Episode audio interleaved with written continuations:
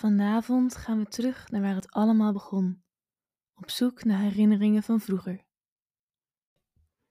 Welkom bij Slaapverhalen voor Volwassenen. Een serie korte verhalen die je helpen om tot rust te komen en beter te slapen. Fijn dat je er bent. Terug naar huis. Het licht van de late namiddag valt warm rood en oranje op mijn gezicht, als de sleutel in het slot van de voordeur draai. Met een zacht, klikkend geluid gaat de zware eikenhouten deur open. Het is lang geleden dat ik voor het laatst in mijn ouderlijk huis was. De geur van antiek hout en lavendel, zo karakteristiek voor onze familie, verwelkomt me. Ik stap over de drempel. Mijn voeten raken de koele marmeren vloer van de ruime hal. De hal is doordrenkt in stilte. Op het zachte gezoem van een verdwaalde vlieg na, die tegen het oude glas- en loodraam aan de oostzijde van de hal tikt. Het is misschien wel twintig jaar geleden dat ik hier met mijn broers door de gangen rende. En als ik mijn ogen sluit, kan het gegil van spelende kinderen bijna horen. Langzaam loop ik naar de keuken, de ruimte waar mijn moeder vroeger heerste, als een zachte, maar vastberaden koningin. Ik zie haar nog zo voor me, hoe ze met een met meel bestoven schort voor, handen in de zij, mij berispte voor het stelen van de koekjes. Die zijn voor de gasten, poefje, zei ze dan. Maar haar ogen lachten altijd. Het aanrecht is leeg en ik meen het tikken van de oude klok te horen, die mijn vader altijd zo punctueel opwond. Ik loop door naar de woonkamer.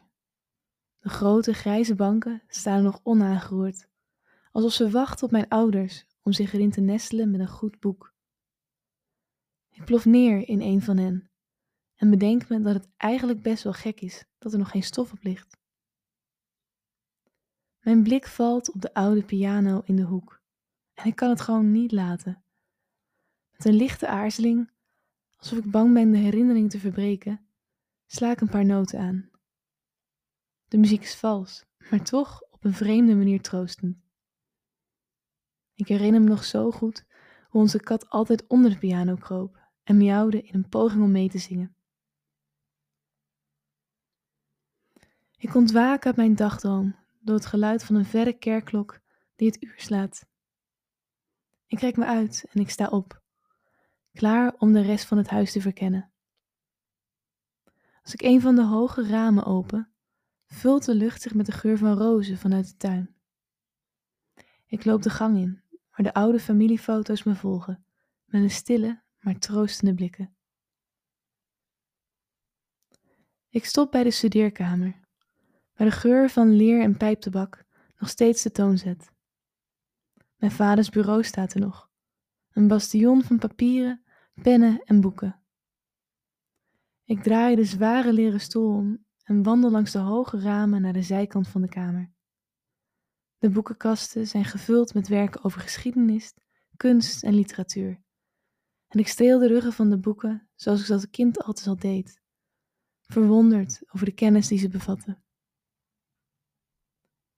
In een opwelling besluit ik de achtertuin te bezoeken en ik wandel terug door de donkere gangen. De tuindeuren kraken licht als ik ze open. Tuin is wilder dan ik me herinner. De rozenstruiken die mijn moeder zo liefdevol verzorgde, bloeien nog steeds. Ik loop het pad af, mijn handen langs de bloemen strijkend, en een geur doet me denken aan zomerse avonden, vol spel en gelach. De zon begint nu echt te zakken en het gouden uur werpt een warme gloed over alles. Ik ga zitten op de schommel die nog altijd aan de oude eik hangt en laat mezelf zachtjes heen en weer wiegen. Het geluid van de schommel vermengt zich met het zachte ruisen van de bladeren. Dan loop ik terug naar binnen, de trap op. Mijn hand glijden langs de gladde houten leuning, naar boven, waar mijn oude kamer is. De deur kraakt bekend als ik hem open. Mijn kamer waar posters van rockbands en oude filmsterren nog steeds de muren sieren. Hm, nog mis ik het hier. Het bed is opgemaakt, de laken strak en koel onder mijn hand. Ik ga zitten en ik voel de vertrouwde zachtheid van mijn oude kussen.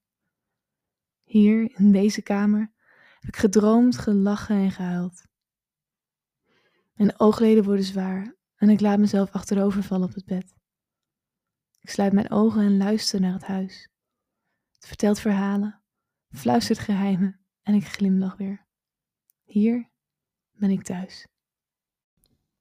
Dit was Slaapverhalen voor Volwassenen. Bedankt voor het luisteren en slaap lekker.